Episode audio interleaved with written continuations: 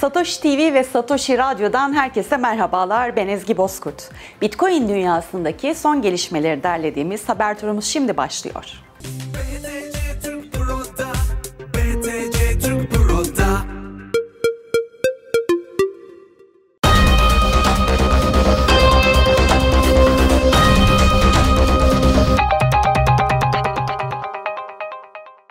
JP Morgan yayınladığı son raporunda Bitcoin üretim maliyetinin Haziran ayına göre %50 düşebileceğini belirtti.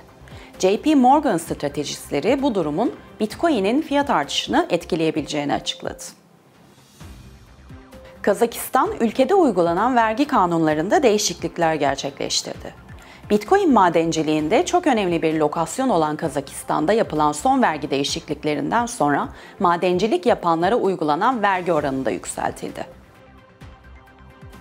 Bitcoin ile ödeme alan sporculara bir yenisi daha katıldı. Brezilyalı UFC dövüşçüsü Luana Pinheiro, Latin Amerika'da maaşının tamamını Bitcoin olarak alan ilk kadın sporcu oldu. Pinheiro, Brezilyalıyım, bu yüzden enflasyon ve etkileri hakkında bir şeyler biliyorum diyerek Bitcoin'in enflasyona karşı bir değer saklama aracı olduğuna vurgu yaptı. Rusya'da kripto paralar hakkındaki yasa tasarısı devlet başkanı Putin tarafından onaylandı. İmzalanan yasaya göre Rusya'da mal ve hizmetlerin Bitcoin ve kripto paralar ile ödenmesi yasaklandı. Maraton Digital bilgi işlem gücünü arttırıyor.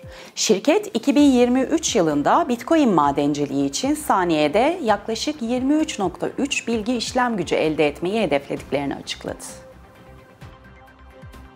Düşük maliyetli elektrik hizmetleriyle Avrupa'da Bitcoin madenciliğinde önemli bir rol oynayan İsveç, artan enerji talebi sebebiyle enerjiyi başka alanlarda kullanarak Bitcoin madenciliğine ara verebileceklerini belirtti. Daha önce elinde Bitcoin tuttuğunu açıklayan Interactive Brokers şirketinin kurucusu Peterfy, Bitcoin'in daha fazla değer kaybetmesi durumunda Bitcoin satın almayı düşündüğünü belirtti. NYDIG, New York Yankees takımına sponsor oldu. Şirket New York Yankees'in resmi Bitcoin bordro platformu olmak için uzun dönemli anlaşma sağladı. Bitcoin gündeminin bu haftalık sonuna geldik. Gelişmelerden haberdar olmak için Satoshi TV YouTube kanalına ve Satoshi Radyo'ya abone olabilirsiniz. Yeni haberlerle görüşünceye dek hoşçakalın.